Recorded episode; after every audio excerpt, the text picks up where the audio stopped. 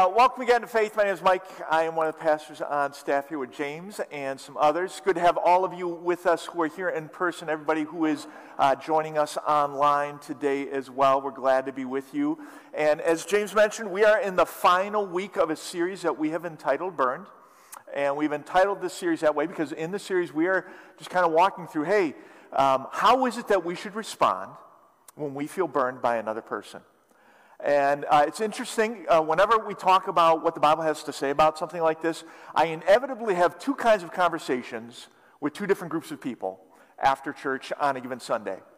And the first group of people usually will come and try and explain to me why what we're talking about doesn't apply to them. Because uh, their burn story is so bad that what we've been talking about, that's great for you, but it doesn't apply to them. And uh, the ironic thing about that is that the worse your burn story is, the more what we're talking about applies to you.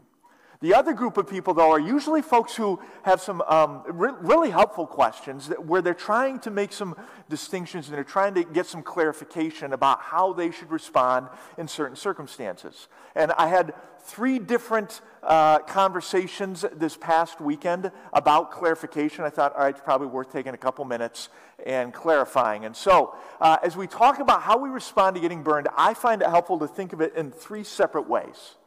The, the first one being forgiveness, the second one being reconciliation, and the third one being trust. Now, w- with forgiveness, basically what you have going on is um, if somebody burns me and I forgive them, I'm releasing them of what they owe me. See, when somebody does something to us, there's this sense they owe us something. They owe us an apology. They owe us restitution. They owe us something. And with forgiveness, I release you of whatever it is I think you owe me. I also release my right to pay you back for what you did.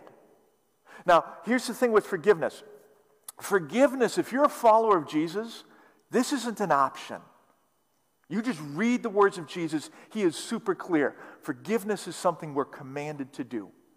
And forgiveness isn't about feelings. It isn't, I, I don't have to feel like forgiving you to forgive you. Forgiveness is a choice. I choose to release you of what you owe me. I choose to release my right to pay you back. And, and with forgiveness, like, I don't need you to do this. Like, if you come and own what you did to me, it's nice. It makes releasing you a lot easier. But forgiveness really can be one sided. I can forgive you whether you're present or not. I can choose to release you whether you own your thing or not. So, so you have forgiveness, right? And then you have reconciliation. And while forgiveness can happen with just one person, you got to have two people for reconciliation to take place. Reconciliation is when you come and you own what you did, and we seek to restore that relationship with one another again. And then finally, you have trust. And trust is about making myself vulnerable to you again. Trust is when I, I take down the, the, the appropriate boundaries that I've put up and I put myself in a place where you could burn me again. Now, on any given Sunday, you'll only let me talk for so long. And on any given series, we can only do it so long before you lose interest. All right? So you can only cover so much ground. And so what we have done in this series is we have focused uh, almost exclusively on the first aspect, on forgiveness. On Paul saying to Philemon, hey, you need to forgive Onesimus. And here's why. And here's what's at stake. And this is what it's going to cost you. And this is why you should be willing to pay that price anyway. And so, if, if, over the course of this series you've been like, you know, I really feel like, like they're telling me I'm supposed to forgive the person who burned me. Yes, that's the idea. You caught it, all right? Now, reconciliation, trust, could those things be appropriate with that person? Sometimes yes, and sometimes no. It depends on the person and, and some of the other factors that go into this equation. And if you're sitting there and you're going, well, I want to know, not this series, you know? Come back for another series, another time, we'll cover it. And you feel like, well, I need to know now. Uh, our pastoral staff, their email addresses, their phone numbers, they're in the bulletin. Get a hold of them. Take them out. Buy them coffee. They'd be happy to sit down with you, hear your story, and help you think through whether reconciliation and, and, and trust are appropriate things with what you're facing right now or not. So, that, that by way of, you know, kind of, hey, give me some clarification, there it is. Uh, now, by way of review, if you weren't here the last couple weekends, or if you were here the last couple weekends and you just tuned me out and ignored me, uh, here's where we've been and what we've done.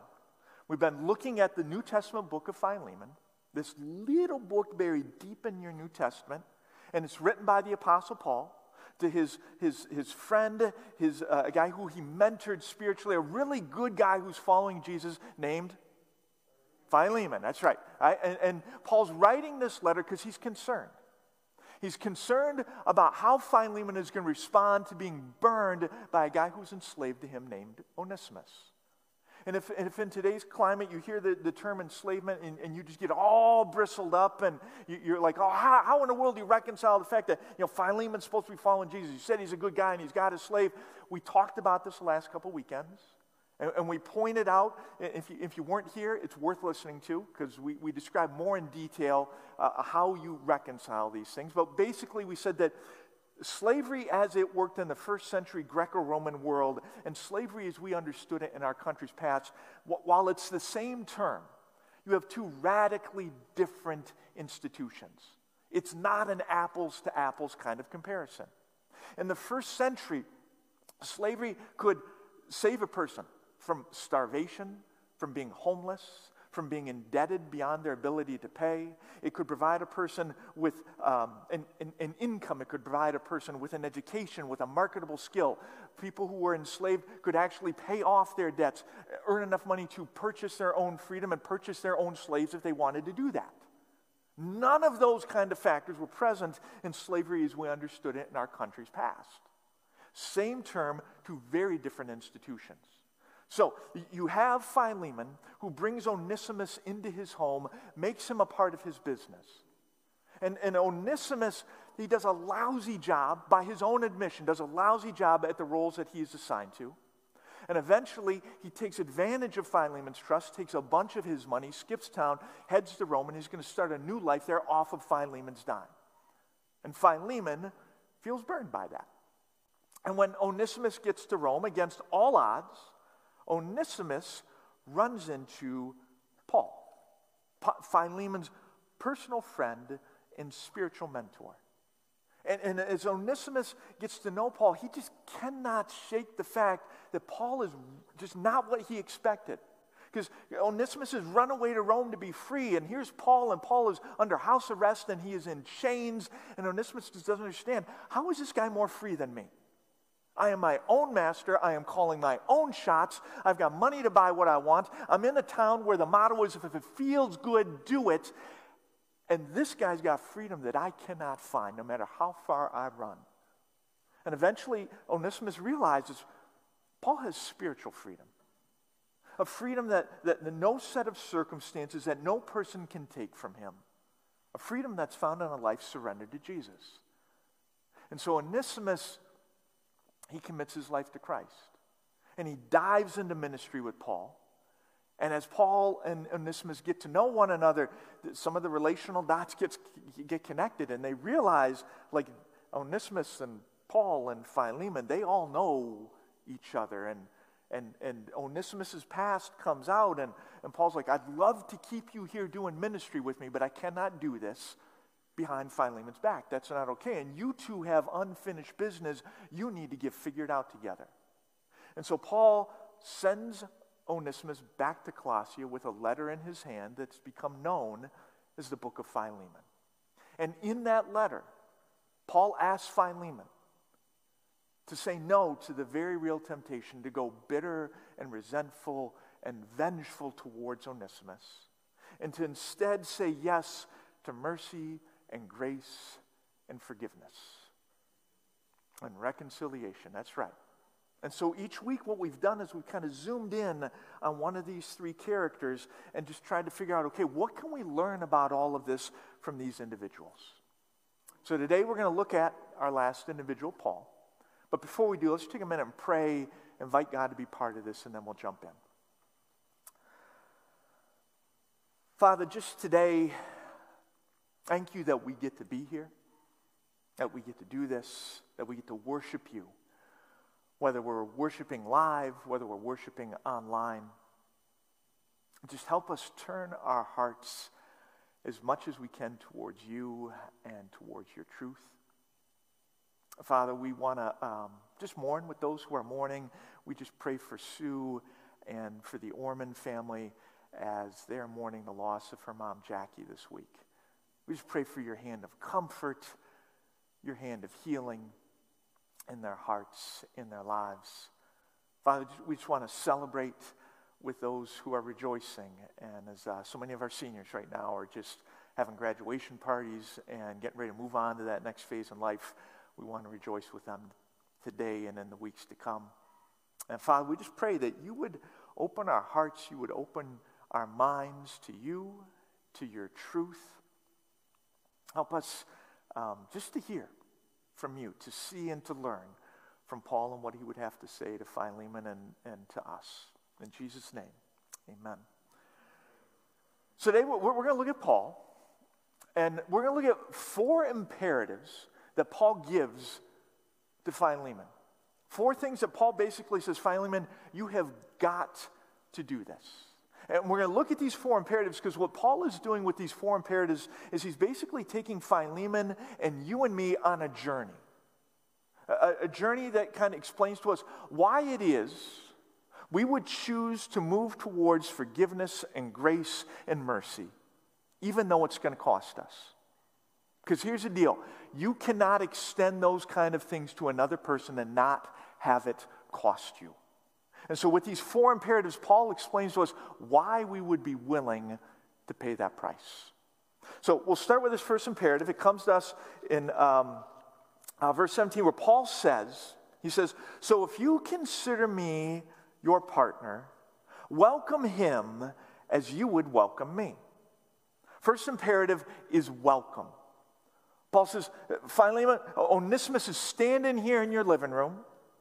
If, if all the ministry we did back in the day together, all the, the work we did for Christ, if you really consider me your partner, I want you to welcome Onesimus the way you would welcome me. When you look at him, do it the way you would look at me. When you speak to him, speak to him the way you would speak to me. I want you to treat him the way you would treat me. Now, Paul is the guy who led Philemon to faith. Paul is the guy who discipled Philemon, was his spiritual mentor, his close personal friend. How is Philemon going to be inclined to treat Paul if it's Paul standing in his living room that day? Let me put it this way Do you have a Paul in your life?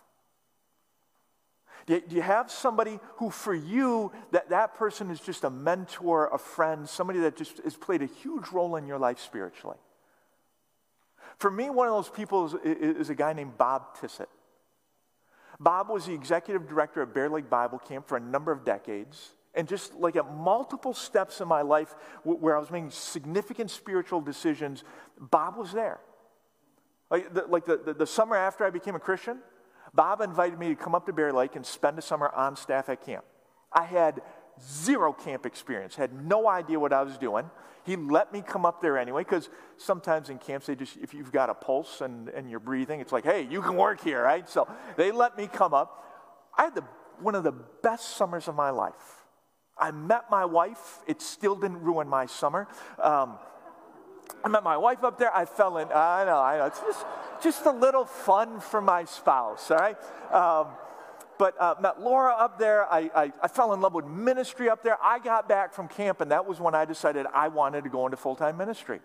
Just, it was a, one of the greatest summers I ever had. Or a few years later, I got my first job. I'm a young married, and I'm, I'm in my first job as a social worker, and I'm struggling in that role. And Bob invited my family to come up to camp for about a week, let us stay there for free. I met with Bob several times that week. And he just gave me counsel and perspective that helped me see that role in social work in a totally different way. And I was successful because of those conversations with Bob. Or a few years later, I graduated from seminary. And I wasn't sure what, what do I want to do? Where do I want to go? What, what do I want to jump into next? And I remember being at camp, sitting on a golf cart with Bob. If you know Bob, I can't tell you how many significant conversations Bob has had with people in golf carts, right? And so, sitting in a golf cart with Bob, and he just kind of walked me through and helped me really think through my gifting and my call. And that conversation was huge in the first role in ministry that I took. And then you, you, you fast forward another few years, and um, um, I'm working as the interim lead pastor at the church I was an associate pastor at, and I'm trying to figure out, do I want to become a lead pastor permanently? And I had conversations with Bob that were just formational in helping me reach those decisions. Just, just that each significant step in my life and spiritual journey, Bob was there. And Bob invested in me, and Bob gave me his time, and Bob believed in me, and Bob pushed me and encouraged me. And so when Bob was a guest speaker at my previous church and he'd come in from out of town, there was no way Bob was staying in a hotel. Bob was staying at my house. And I was taking Bob out to dinner, and I made sure we had what he wanted for breakfast in the house that morning. And when, when he brought his wife Nancy one time, my wife and I moved out of our room, put Bob and Nancy in our room, and we slept on the futon in the office. Cause, and it was, it was just like that. That's what I'm going to do because this is Bob. Paul says, Hey, you're looking at Onesimus in your living room, but I want you to treat him the way you would treat me. Now, probably not too hard to imagine how Philemon maybe was inclined to respond to that on a gut level. Because he's looking at Onesimus and he's going, okay, but Paul, I get it. You want me to treat him the way I would treat you, but Paul, he's nothing like you. You, you, were, you were helpful in my life, he was useless to me. You, you invested in me, he robbed me blind. You, you, were, you were present and you had my back. He took off as soon as my back was turned. Paul, you want me to treat this guy like I would treat you, but he's nothing like you and he owes me big time. And as though Paul anticipates those objections on Philemon's part, he addresses them right away in his next imperative. He goes on and he says to Philemon, If he has wronged you in any way or owes you anything, charge it to me. And that's the second imperative charge. See, Paul isn't denying what Onesimus did, he isn't trying to sweep it under the rug. He knows. He knows trust has been betrayed, resources has been taken, abandonment has happened. He's not pretending otherwise. It's just that, that, that Paul is saying to Philemon, hey, charge it to me.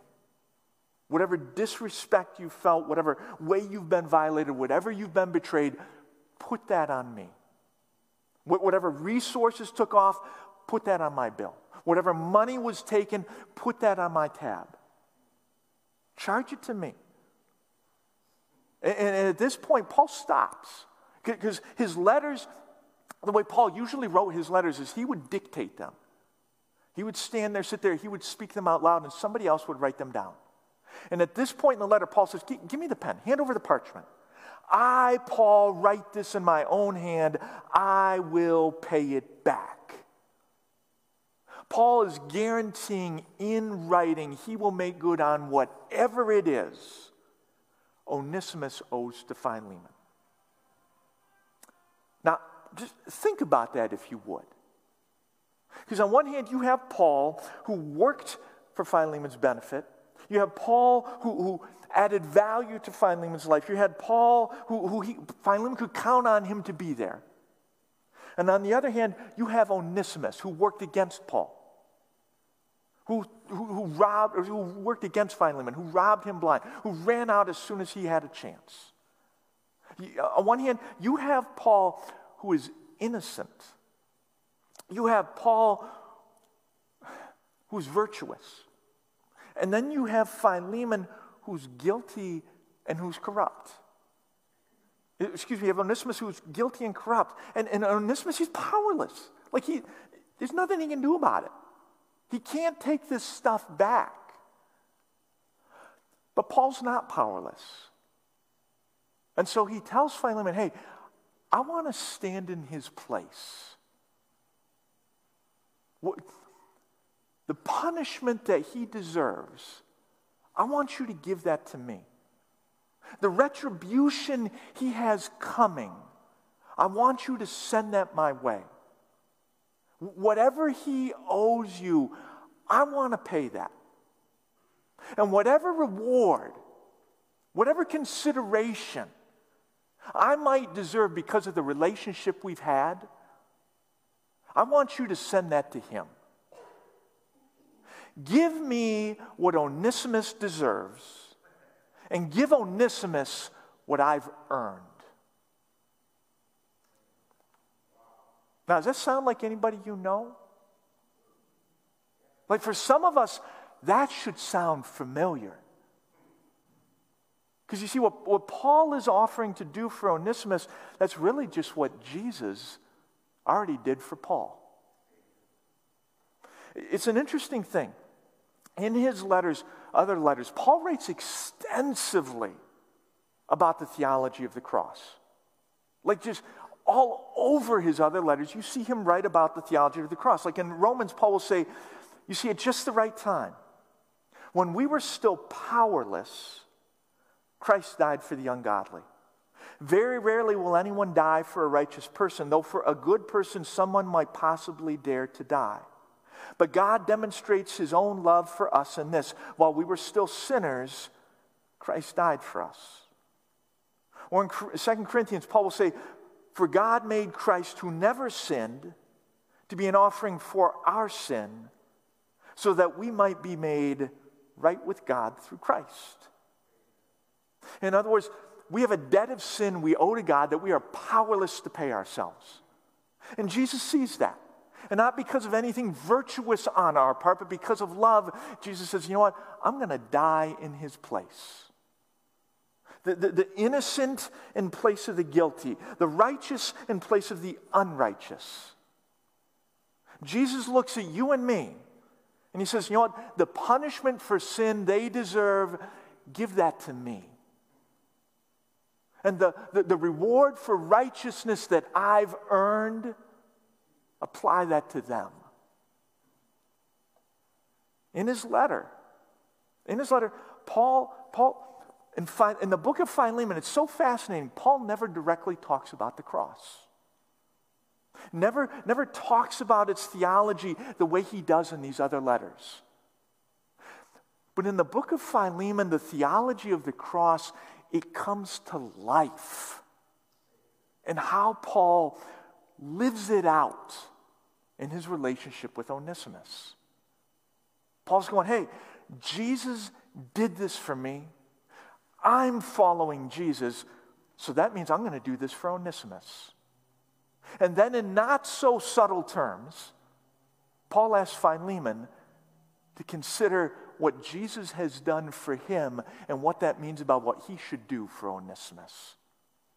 Paul expresses it this way He says, If he's wronged you in any way or owes you anything, charge it to me. I, Paul, write this in my own hand. I will repay it. And then he says, And I won't mention that you owe me your very soul. Now, this is kind of funny because people, people misunderstand Paul here, I think. I think most folks read that and they think, well, Paul is just like, he's just mentioning and writing what he said he wouldn't mention. It's like he's holding over Philemon's head. Hey, I'm the guy who led you to Christ, so you better do what I'm asking you to do. I don't think that's what's happening there at all. Instead, I would argue in verse 18, Paul is getting prophetic.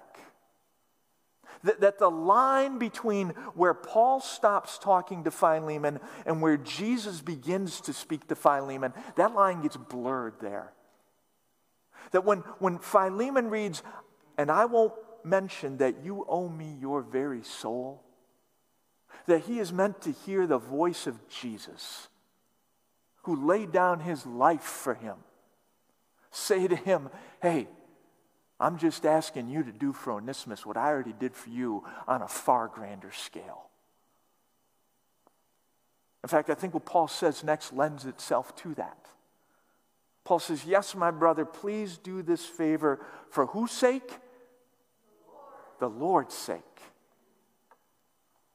Philemon, th- th- this isn't about you and Onesimus or you and me as much as this is about you and Jesus.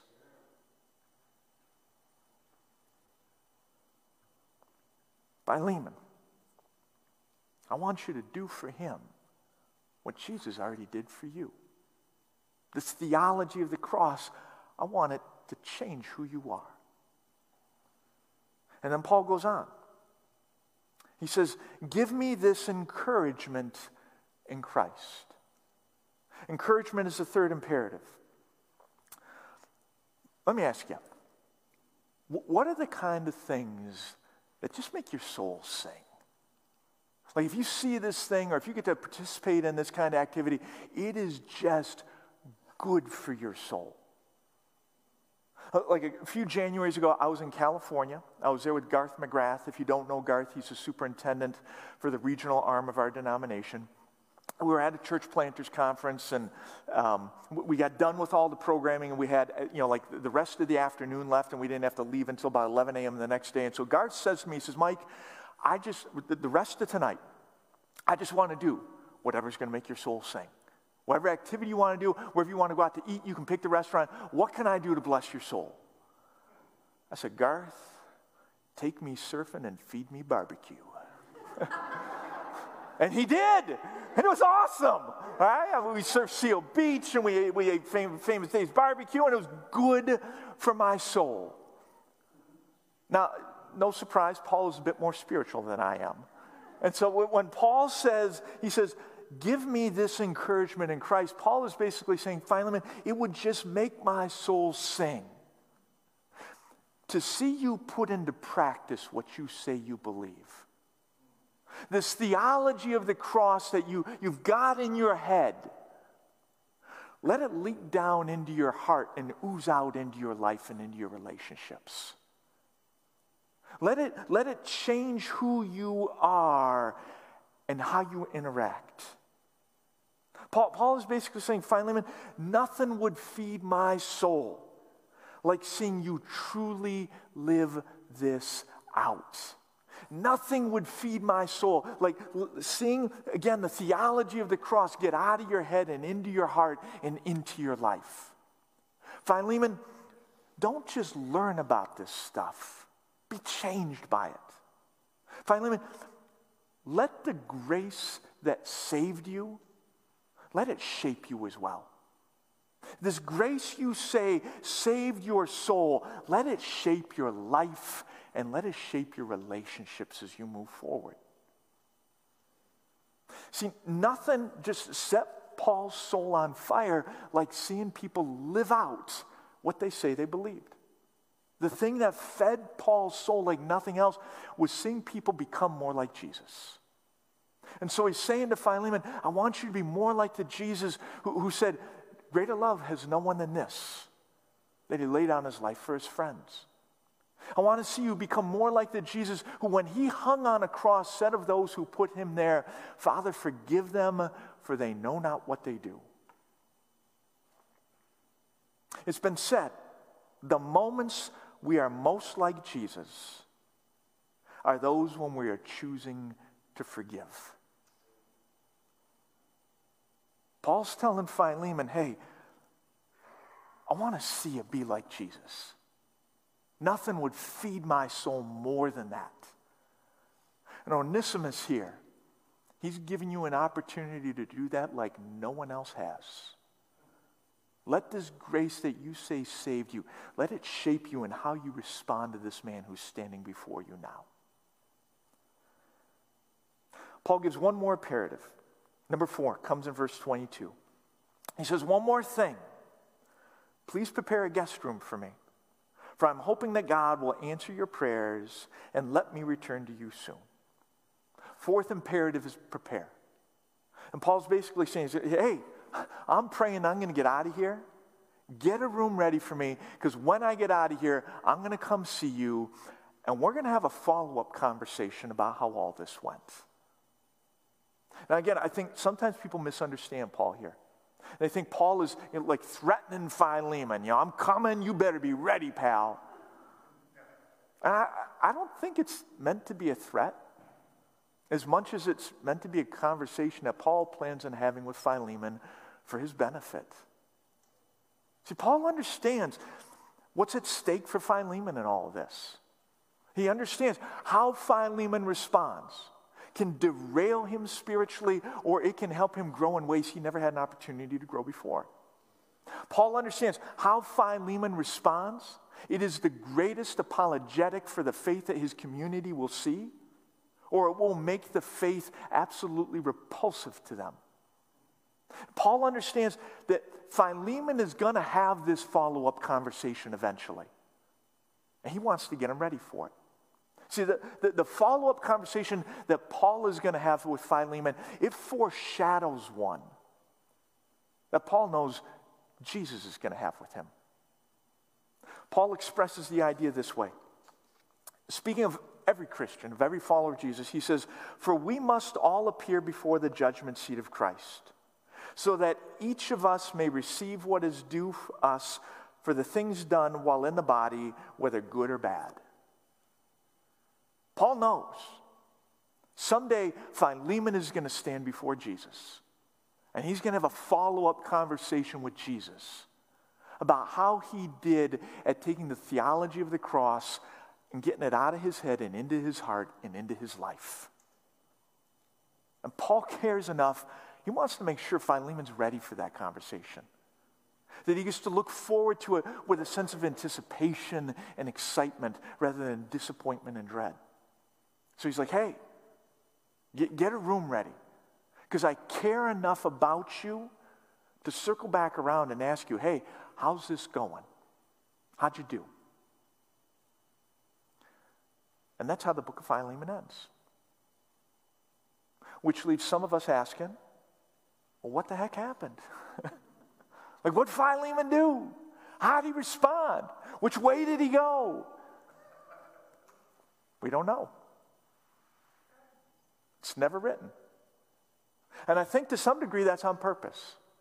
I think Paul leaves the end of Philemon's story unwritten because for you and me, the end of our story, the end of our burn story, is still unwritten. I think Paul wants us to ask not so much what did Philemon do, but what am I going to do? So, one last time, I'll ask you Who's the Onesimus in your life? Who's the person who's left you burned and struggling with bitterness and resentment and revenge? And if you can't think of anybody, that, that's okay. Don't worry, the good news life will send somebody soon. They're coming.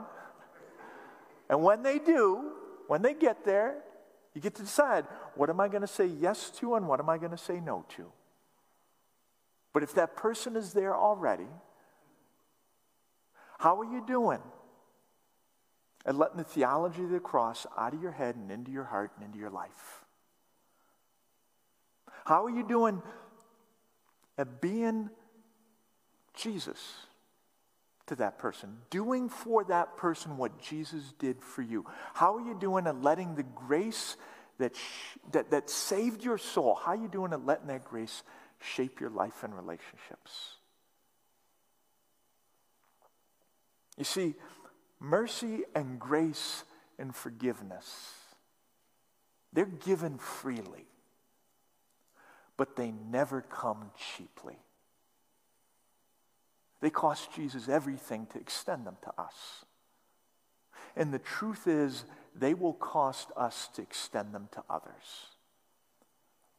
But we will never be more like Jesus than we are when we choose to extend to another person mercy and grace and forgiveness. We will never be more like Jesus than we are when we're willing to pay that price on their behalf. So again, I don't know what Philemon did. Now, there are some rumors. Anybody want to hear a rumor? I'll tell you some about Philemon. After church, if you catch me, I'll tell you some about Pastor James. So um, here's, here's the rumor about Philemon. Uh, Meredith is going to be back there after church. Tell me the rumor. Um, about, about 30 years after this letter is written, there's a church in Ephesus. Church that was planted by Paul, for a while pastored by Paul. That church gets a new pastor. Anybody want to guess what his name is? Onesimus. That's right. Now, is that the same Onesimus we've been talking about? Did Philemon let the grace that saved him shape him so thoroughly that it poured out into Onesimus' life and transformed a runaway slave into the man who became the pastor of the church that Paul planted and pastored himself? Could be. Can't say for sure. I can say this for sure. As we live life, we're going to get burned. And when we do, we're going to choose. We're going to choose between bitterness and resentment and revenge or mercy and grace and forgiveness. And so I'm praying for you and I'm praying for me. That will be the kind of people who let the grace that we say saved our souls shape our responses and our lives and our relationships. Would you stand with me and pray, church?